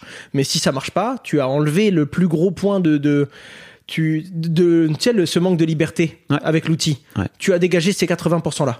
Après, t'as 10 ou 15%, c'est la vie, c'est les maladies, c'est les problèmes, c'est la variance. On n'y peut rien. Donc autant juste les oublier parce qu'on les affrontera quand ils seront sur nous. Et euh, le dernier pourcent, c'est la feignantise. Alors on oublie tout ça et puis on met les mains dans le dans le charbon puis on va taffer quoi. Et avec un peu de chance, euh, maintenant qu'on a envisagé le pire, on va tout faire pour qu'il arrive pas. Et t'as pas eu cette euh, envie ou cette euh, cette tentation de te dire ok, je vais prendre mes 300 et en fait je vais les réinjecter dans le, dans le bousin pour Alors, attention, hein. c'est le moment où je commence à comprendre la blockchain. Depuis, cet argent n'a pas quitté le bousin, entre guillemets. Je suis bien plus serein avec un euro sur la blockchain qu'avec un euro sur un compte en banque. C'était pas le cas au début. Maintenant que j'ai compris comment ça marche, et encore là, je suis en train de creuser la finance traditionnelle parce que j'avais des lacunes. Sans creuser la finance traditionnelle, quand j'ai compris comment fonctionnait la blockchain, j'ai commencé à dormir tranquille. Je savais où était mon argent et je savais que personne viendrait le chercher. Personne. Alors que quand j'apprends le système financier, comment ça marche, 2008, euh, Bretton Woods, la monnaie, l'inflation, le, je me dis waouh, waouh, il y a, alors je sais pas quand, je sais pas comment, mais ça peut pas durer. C'est c'est 5 ans, 50 ans, 500 ans, j'en sais rien, mais le modèle là ne peut pas fonctionner durablement sans qu'il y ait des mises à niveau et sans qu'il y ait des gens qui trinquent.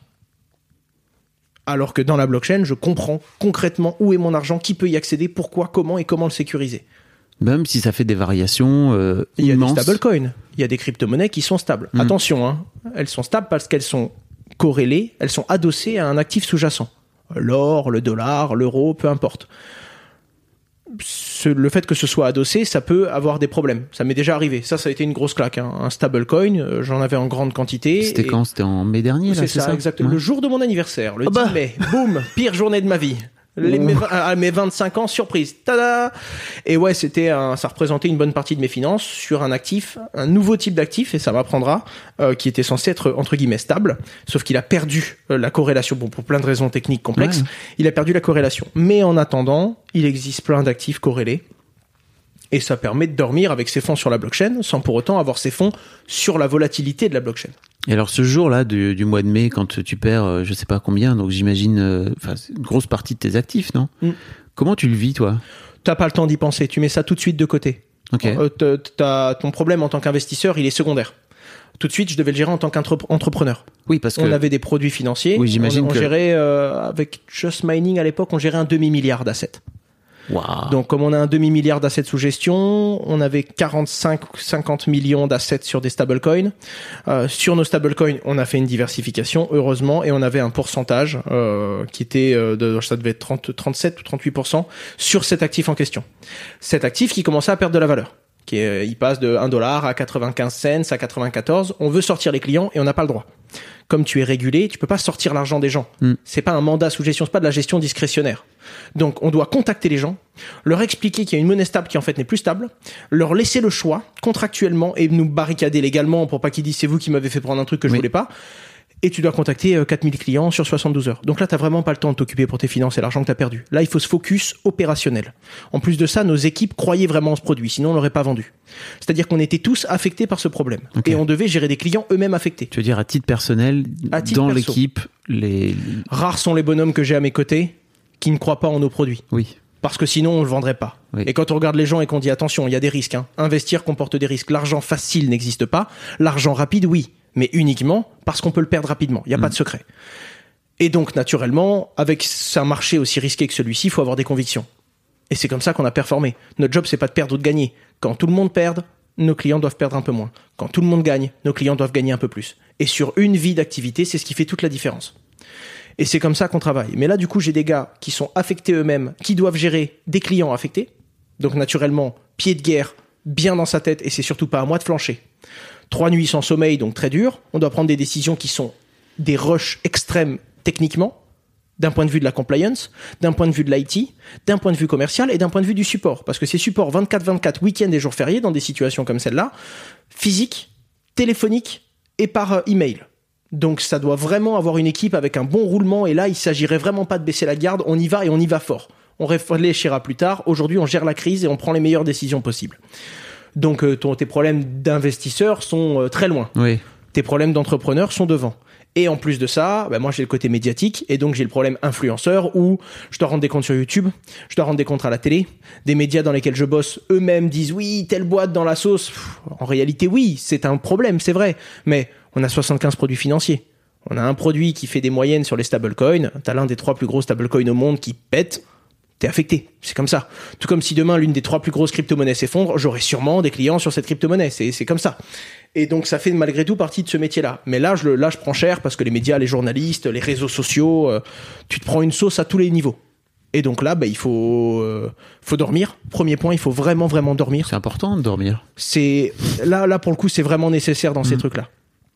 Surtout qu'il faut avoir un gros côté humain pour le management, et c'est le premier truc que tu arrives plus à faire. L'humain, c'est très chronophage, ça demande beaucoup de jus. Quand t'es fatigué, l'humain il t'énerve. Quand t'es pas fatigué, des fois il t'énerve aussi, mais quand t'es fatigué, il t'énerve très très fort et très très vite. Donc là, dormir, être efficace et se concentrer sur non pas les problèmes urgents parce qu'il y en a trop, se concentrer sur la priorisation des problèmes urgents que tu as définis. Et donc là, on se pose, on s'aligne tous, on priorise et on se dit ok, chacun a sa to do, on prend et puis petit bout par petit bout, on y va. Ok. Ça va mieux aujourd'hui? Ouais, beaucoup mieux, Ouais. beaucoup mieux. C'est- Le stablecoin est remonté, je t'avoue que je suis. Non, non et il est mort. il, il est mort, mort. Il est mort. Ça a impacté. On est plutôt fier du résultat final. Euh, sur 4000 clients qui étaient sur le produit, on en a 3000 qui n'ont pas du tout été affectés. En fait, ils ont été affectés, mais on l'a payé de notre poche. On a sorti 2 millions d'euros de trésor Ok. pour couvrir les plus petits porteurs, enfin, pour couvrir tout le monde à hauteur d'un certain montant. Sur les 1000 clients restants, en moyenne, un client perdait 9% de ce qu'il avait sur ce placement. Ça fait très mal, mais ça va. Malheureusement, on a quelques clients qui s'en sont très très bien sortis, qui sont sortis au bon moment, qui ont perdu 2%. Ça arrive, c'est la vie. Sont- on leur a laissé le choix de sortir, on les a contactés, ils ont pu sortir. Et il y en a d'autres qui ont pris le pari de non, moi je refuse de sortir, je pense que ça va remonter. Et eux ont pu aller jusqu'à 37% de perte. Sur un produit qu'on considérait comme stable et qui était dans l'étagère moins risqué que les autres. Ouais.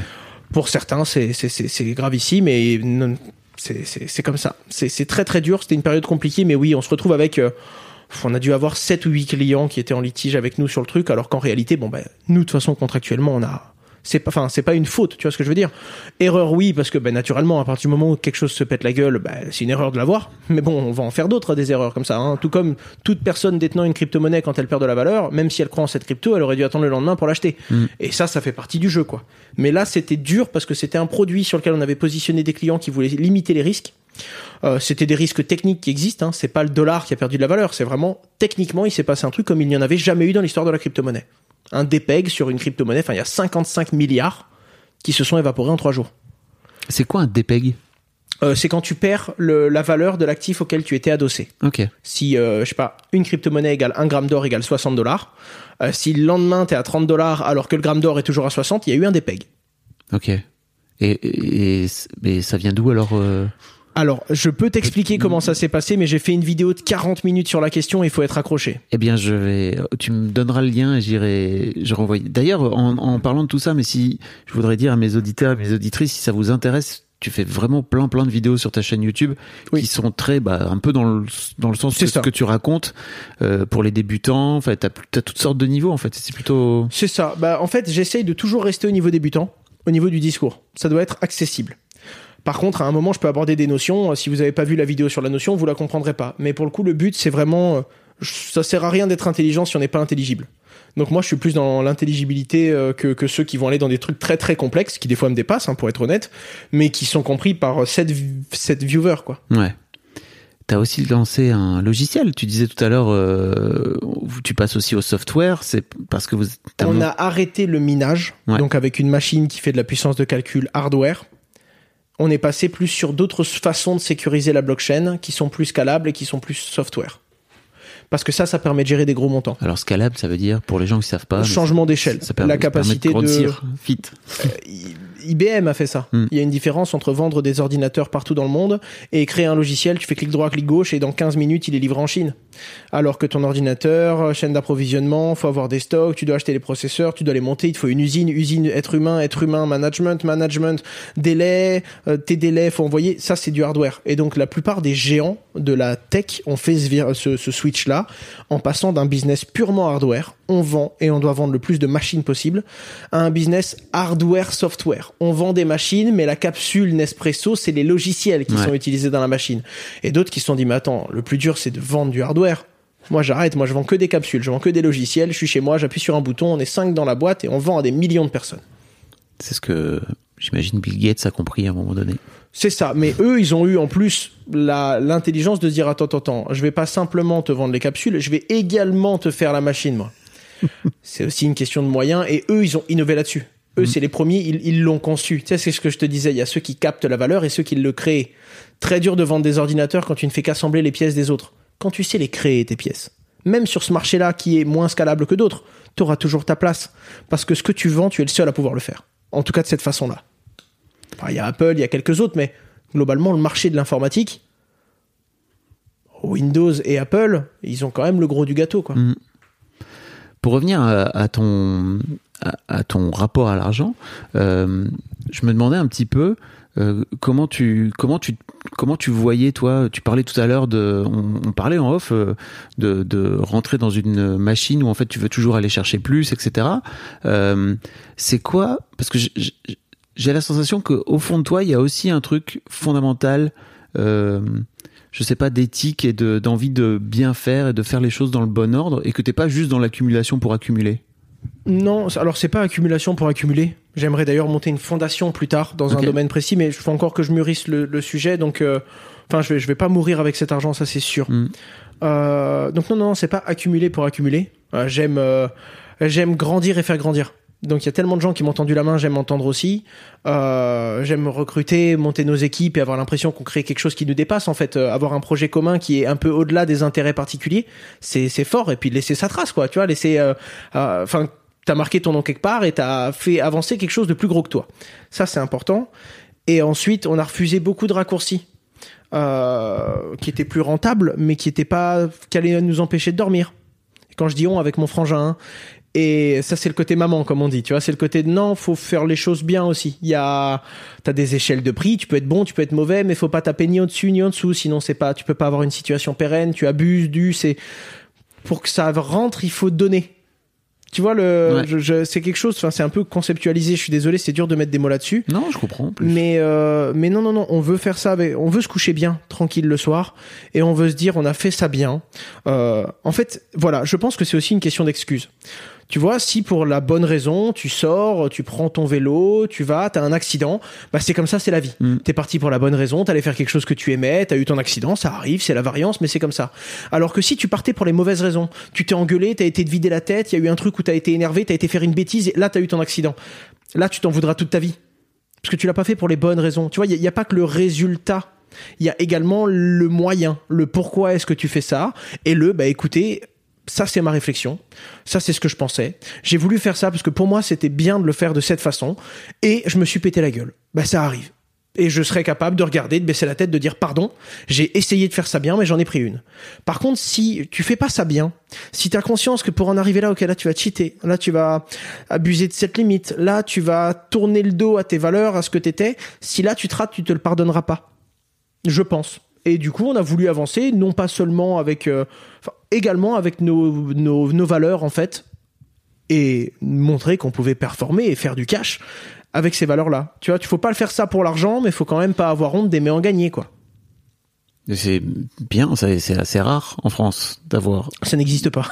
non, il y en a de plus en plus. En réalité, il y en a de plus en plus parce que parce qu'Internet, communication, Le discours se démocratise. il se démocratise Mm. et il se mondialise aussi le discours. Mm. Il se mondialise parce que pour le coup, bah, c'est un besoin qui est commun à tous. Et avant, c'était tabou, on n'en parlait pas, c'était pas bien.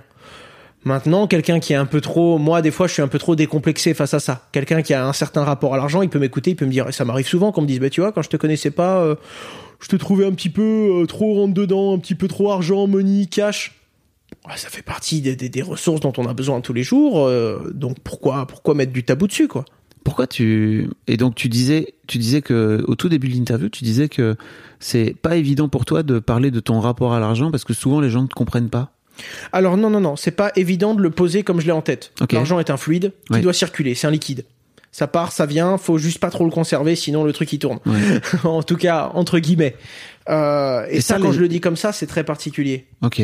Et puis il a une odeur aussi. On dit que l'argent n'a pas d'odeur, c'est totalement faux. Il y a l'argent et l'argent. Il y a des fois où on peut avoir de l'argent, mais il a une sale odeur. Faut pas, faut pas y aller.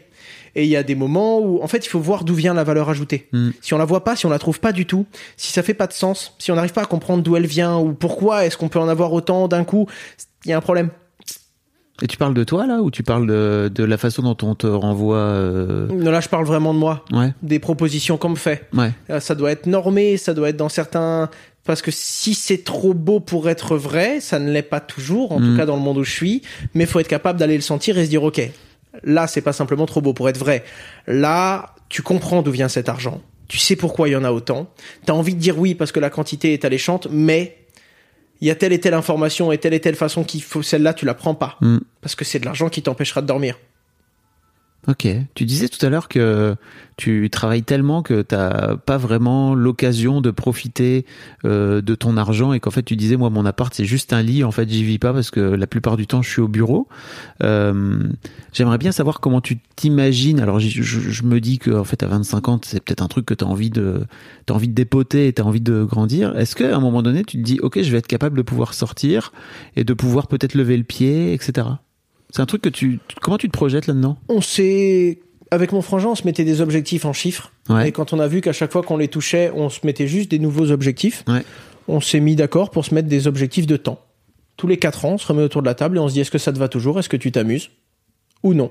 Si la réponse est non, on s'aligne tous les deux et quand on s'est aligné, on se laisse encore quatre ans. Il y a toujours un cycle de plus. hein. Si tu décides de sortir, tu sors pas comme ça.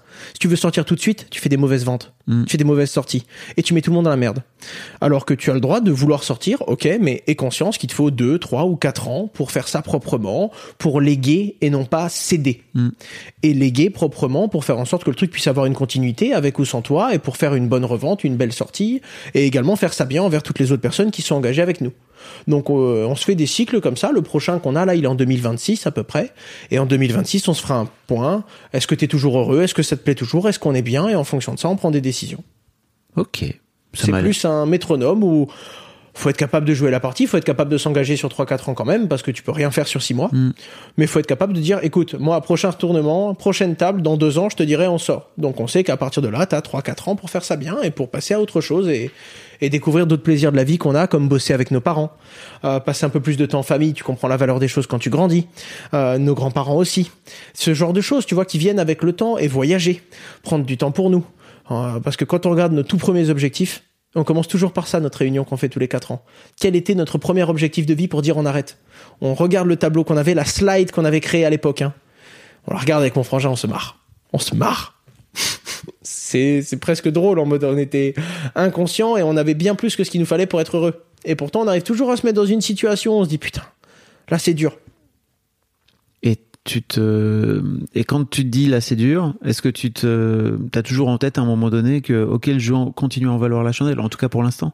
Alors oui, il y a des moments où tu dis ok, moi dans trois ans je sors, et puis six mois après t'es sorti de ta sauce et tu dis mais bien sûr que non, je sors pas. C'est juste que j'ai vécu un moment dur. Mm. Mais euh, ouais, il y a des moments qui sont vraiment très rudes, mais c'est là où tu te découvres aussi. Euh, J'ai les, les deux trois entre guillemets euh, très grosses et bonnes décisions que j'ai prises. Je les ai prises quand j'avais vraiment pas grand chose d'autre. hein. J'étais vraiment au pied du truc. Je me suis dit alors là ça passe ou ça casse. Et là tu réfléchis différemment. Les deux trois gros gros moves et gros coups que j'ai fait dans ma vie, c'était à des moments où j'étais vraiment dans le mal.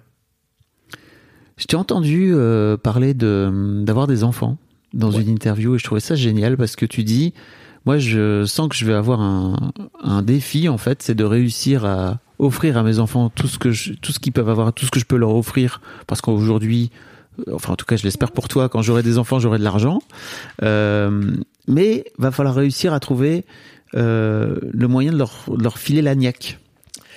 Et ça Alors tu sais, déjà il va falloir trouver avec qui les faire. oui ça ça, Ça, c'est super dur aussi. Mais tu peux aussi te projeter là-dedans, tu vois. Non, t'as totalement raison, et ça c'est quelque chose que j'aimerais. Tu sais, la petite histoire parfaite, euh, le bonheur, la famille. euh, Enfin, en tout cas, l'image que j'en ai vue de ma famille et de mes parents, Mm. ça donne envie de vivre ça. Je te le Encore souhaite. une hein. fois, j'ai vu d'autres histoires qui te disent hey, t'es très bien seul. Mais ça donne envie de le vivre. Après, oui, il faut leur donner la dalle, mais qu'ils aient jamais faim. Tu vois, c'est un truc de fou quand même. C'est très très dur. Et C'est très très dur. Et là, je me rends compte que mes parents nous l'ont donné. Enfin, mon père, c'était, moi, je suis dans le foot. Après, il est passé du coup de, de- il était euh, gendarme, puis ensuite artificier, puis il est passé dans le football. Et là, il nous a dit, ben moi, j'ai de quoi vous payer maintenant des études, euh, vous aider, vous accompagner, mais je pourrais pas vous léguer une boulangerie, une chaîne de restaurants, un magasin. Non, j'ai pas ça. Donc, c'est à vous, d'avec les ressources que j'ai maintenant, qui sont disponibles court terme, de vous créer un bagage qui lui va vous servir long terme. Et c'est ce qui fait qu'il nous a dit, c'est drôle, mais je crois que c'est l'entre-deux. Il nous a dit, je peux combler votre appétit aujourd'hui, mais je pourrais pas le faire toute votre vie. Donc maintenant que vous avez pas faim, utilisez cette énergie pour euh, apprendre à chasser, quoi, en gros. Ouais. Et c'était une leçon de vie très globale. C'était très philosophique. hein. Mon père, c'était, ça parlait pas beaucoup. C'est pas autant que ma maman qui est très dans l'humain, le ci, le là. Mon père, c'était très, voilà, ça c'est des concepts. Vous devez les comprendre. Au début, vous direz que vous les comprendrez pas. Vous allez aller à l'école parce qu'on vous dit d'aller à l'école. Vous comprenez pas que c'est pour vous. Mon objectif à moi, c'est que le plus vite possible, vous compreniez que c'est pour vous. Quand vous aurez compris que c'est pour vous, l'intérêt et la façon de le faire sera différent et vous allez vous auto euh, tracter vers l'avant en fait. Oui. Pour l'instant, je vais vous pousser. Concept très simple et que j'ai mis du temps à comprendre. Pour le coup, la première fois que j'ai réalisé que c'était vraiment pour moi et pas juste en mode je sais que je vais à l'école pour moi, je l'ai compris tôt parce qu'on nous le dit, mais le ressentir, le putain si j'avais fait ça plus tôt.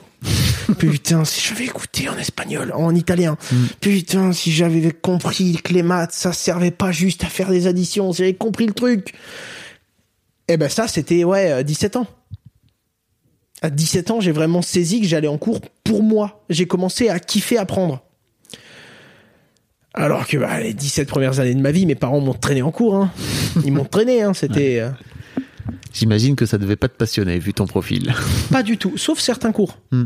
Parce que les maths, assez rapidement, j'ai commencé à comprendre que sur de la first in, first out, euh, gestion de stock, euh, finance, euh, euh, dédouanement, putain, tu dis, écoute, si t'as pas de suivi, si t'as pas de, de structuration et de logique mathématique, t'es mort tout de Hmm. suite. Informatique, c'était quand même un truc qui venait un peu des maths, la logique, Bien la sûr. façon d'eux, etc., etc. Tout le côté humain qui est très important quand même, c'est à toi de l'apprendre. C'est pas un truc qu'on t'apprend à l'école, hein, le côté humain, le management. Par contre, le vivre ensemble, l'internat, l'internat. Quelle belle leçon de vie. T'as fait ça Ah oui, j'étais à l'internat. Et à l'internat, j'avais mon premier modérateur, mes premières personnes de confiance, euh, des gens qui géraient mes stocks. C'était, c'est de l'humain en fait. C'est ça la vie. Et la grande grande leçon que nos parents nous ont donnée aussi, c'est on bossait beaucoup dans le foot. Et tous les trois ans, on déménageait parce que mon père avait un nouveau club à peu près. Ouais. Trois ans, on revenait en Corse deux ans, on repartait. sais quoi ton père dans le foot? Préparateur physique. Il est toujours là. Il est préparateur physique de la sélection féminine du Maroc. Ok. Et ah, bon, il a fait Metz, il a fait Reims Oui.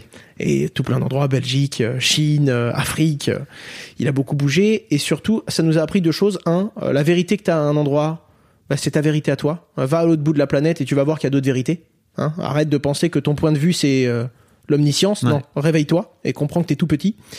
Et la deuxième chose, c'est dès que tu commences à avoir des bonnes relations, des amis, des proches, une petite copine, à t'amuser, à être bien dans ton... On déménage demain.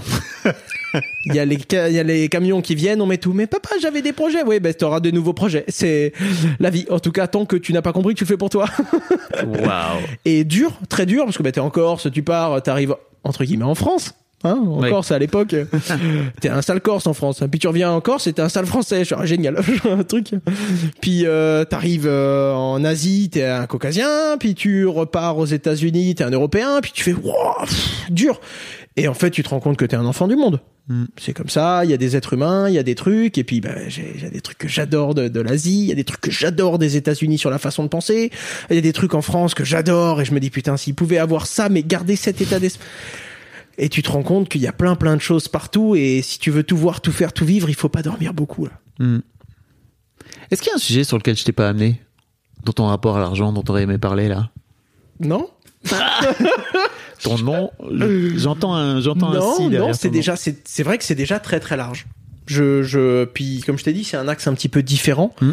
Ça me fait toujours un petit peu peur parce que bah, déjà je sais que ce genre de podcasts sont écoutés par des gens qui s'intéressent à ça, mais je vois encore beaucoup trop de gens qui ne sont pas prêts à avoir l'ouverture d'esprit de parler aussi librement de cash, d'argent, de rapport à. Et je sais que même des gens qui sont très ouverts à ça, beaucoup de gens, et même des gens bien plus malins que moi, n'ont pas du tout mon rapport à l'argent. Pourquoi ça te fait peur alors? C'est pas que ça me fait peur, entre guillemets, mais je sais comment ça peut être perçu dans ce pays. Ok. Et j'ai déjà eu des trucs où j'ai fait deux vidéos sur deux sujets parfaitement identiques, un en anglais, un en français. En français, inadmissible, euh, gênant, et aux États-Unis, très bien vu. Mais bien sûr, c'est libre, tu peux parler d'argent, t'es bienvenu. C'était sur quoi cette vidéo? C'était sur une vidéo sur un- une arnaque en crypto-monnaie. Hmm. Où pendant 45 minutes j'explique que c'est une arnaque de bout en bout et à la fin de la vidéo je dis pour les plus débiles d'entre vous qui vont foncer quand même tête baissée, quitte à perdre tout votre argent, prenez mon lien d'affiliation que je récupère quand même 10% des plus cons d'entre vous. Après 45 minutes Tu le dis de... aussi clairement que ça. Ah, je le dis aussi clairement que Ouais. ça. Ah non, là, là, je le dis vraiment très clairement. Ouais. Je dis voilà, pour ceux qui ont quand même envie d'aller dans le mur, tant qu'à faire, autant prendre 10% sur les plus cons qui vont foncer tête baissée après l'explication par A plus B que vous perdrez tout. Parce que t'as, t'as, dans tes, dans tes vidéos, BitConnect, l'arnaque du siècle, c'est le titre, on peut pas se tromper. je dis ça parce que t'as un lien qui permet de renvoyer et de gagner de l'argent avec ça, un bah, système de commission. BitConnect, qui était un système pyramidal que je démonte de bout en bout, qui proposait 1% d'intérêt par jour. J'explique pendant 40 minutes qu'il faut être complètement aveugle, stupide et avide pour ne pas voir que c'est une arnaque. C'est pas parce que c'est une arnaque qu'on peut pas gagner de l'argent, Mm. parce que tu le gagnes sur le dos des autres que tu fais rentrer. Et donc j'explique pendant ouais, 45 minutes pourquoi mathématiquement, structurellement, d'un point de vue de la rentabilité du logiciel, d'un point de vue des promesses qui ne sont pas tenables, c'est une pyramide de Ponzi. À la fin de la vidéo, j'explique qu'ils m'ont Ouais. proposé un très gros chèque pour en dire du bien, expliquer que c'était l'avenir, que c'était le futur et tout. Ils m'ont proposé un million d'euros. Très dur de dire non à l'époque où c'était. Mais je dis voilà, je ne pouvais pas faire ça parce que moralement, ça y était pas. Par contre, pour les plus cons qui vont foncer tête baissée et tous ceux qui me demandent en MP une vidéo pour dire du bien d'eux, il y a des gens qui vont foncer quand même dedans. Il y a des gens qui vont quand même y aller rien que pour le risque du aller, je mets la main dans le piège à loup avant qu'il se referme. Bien sûr. En connaissance de cause, rien ne me dérange, même pas une pyramide. Ce qui me fait peur, c'est de voir quelqu'un qui rentre dans une pyramide de Ponzi et qui ne sait pas Sans son étude. savoir. Ça, c'est triste. Celui qui rentre et qui compose avec les règles et les risques, c'est la vie. C'est comme quelqu'un qui rentre dans un casino. Il sait. Mm. À partir de là, je dis voilà, pour les plus cons d'entre vous qui veulent quand même mettre du pognon ici et qui pensent être plus malins qu'un système qui est bien plus vieux qu'eux, voici mon code d'affiliation et je récupérerai toujours 10% de ceux qui ont perdu le plus. et là, euh, là aux États-Unis, euh, très bien accueilli puisque bah, je mets Bah en garde sur le truc. Il y a quelques liens qui utilisent le lien en mode mec, je tente le coup, moi je rentre, je mets ça et tout, content de savoir que t'es dans l'aventure avec moi. Et il y en a d'autres en France qui me tapent pas honte, euh, tu fais une vidéo complète sur euh, un truc comme ça, tu le décris, tu dis que c'est une arnaque, et à la fin tu mets quand même un lien. Il y a des gens qui ont dit que j'étais promoteur de cette arnaque. Et après, c'est vrai que quand tu poses ça sur le papier, bah, le fait de mettre un lien et d'inviter des gens, c'est de la promotion, c'est vrai. D'un autre côté, je, fais, pff, je vais pas me priver d'eux, je fais un truc pour expliquer que c'est une arnaque. Je sais que quoi qu'il arrive, il y a des teubés qui vont foncer avec ou sans moi. Je serais con de me priver de ça. Et tu te rends compte que culturellement, ça passe pas en France, alors que ça passe parfaitement. Ça ne- Il n'y a pas eu un seul commentaire sur la vidéo anglaise. Ouais. J'ai eu, genre, dans les 10 premières minutes, hein, dans les 2000 premières vues, j'ai eu 50 personnes qui s'en sont plaints. Tout de suite, j'ai coupé à 2000 vues, hein. 2500 vues, je coupe, j'enlève ce passage-là et je la remets en ligne. Et depuis, elle a fait 300 000 vues. Alors imagine si j'avais laissé en ligne. Et là, bon, heureusement, j'ai été super actif. hein. Je me rends compte du truc, je me remets devant l'ordinateur, clic droit, clic gauche, coupé. 2000 vues seulement. hein. Waouh. Je comprends que. Comment tu les vis ces, ces commentaires Tu là dors pas, tu, tu, tu. C'est dur? Ces commentaires-là, au début, c'était dur. Maintenant, je m'en fous parce qu'il y en a trop. Ouais. Et j'ai grandi avec ça. Enfin, j'ai été Oui. des, des gars plus costauds que moi sur YouTube m'ont tendu la main et m'ont fait comprendre qu'il fallait dormir. Des, des gars vraiment plus balèzes. Et, euh, et d'un autre côté, c'est pas les vrais problèmes. Ok. Il y a des moments où t'as des problèmes, ça, c'en est pas un. Hmm. Merci beaucoup, Owen. Un plaisir. C'était limpide. C'était génial. Franchement, j'ai pris un panard pas possible et je me dis que forcément, les gens qui écoutent vont faire de même. Je mettrai tous les liens pour te suivre parce que t'es pas t'es partout. Hein. Le gars est Facebook, Twitter, partout. Instagram, TikTok, TikTok, Snapchat, je vais même pas les sortir, mais. il est partout. t'es sur Twitch aussi, bien sûr. Ouais, je suis sur Twitch Ouais. toutes les semaines. Le Twitch, c'est plus un format Owen et actualité. Ouais. C'est un peu l'Owen Man Show, si tu veux. Ah, et euh, alors que YouTube, c'est très tutoriel éducatif. Ouais. Merci beaucoup. Un plaisir. C'était top. Un grand merci d'avoir écouté jusqu'au bout cet épisode. Si tu as une histoire à me raconter, tu peux m'envoyer un mail. Tu retrouveras toutes les informations dans les notes de cet épisode. Si le podcast t'a intéressé, n'hésite pas à le partager sur tes réseaux sociaux et n'oublie pas de me taguer sur @fabflorent, c'est mon compte Insta, histoire que je puisse te voir. Tu peux aussi écrire directement à mon invité. Il arrive parfois que je partage son compte Insta dans les notes de l'épisode. Ça lui fera à tous les coups un grand plaisir. Merci beaucoup et encore pour ta fidélité. Et en attendant le prochain épisode, je te souhaite une belle vie.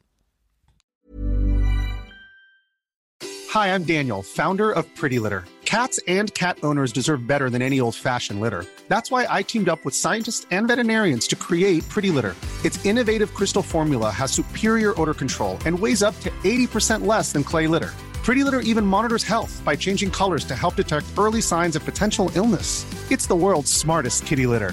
Go to prettylitter.com and use code ACAST for 20% off your first order and a free cat toy. Terms and conditions apply. See site for details.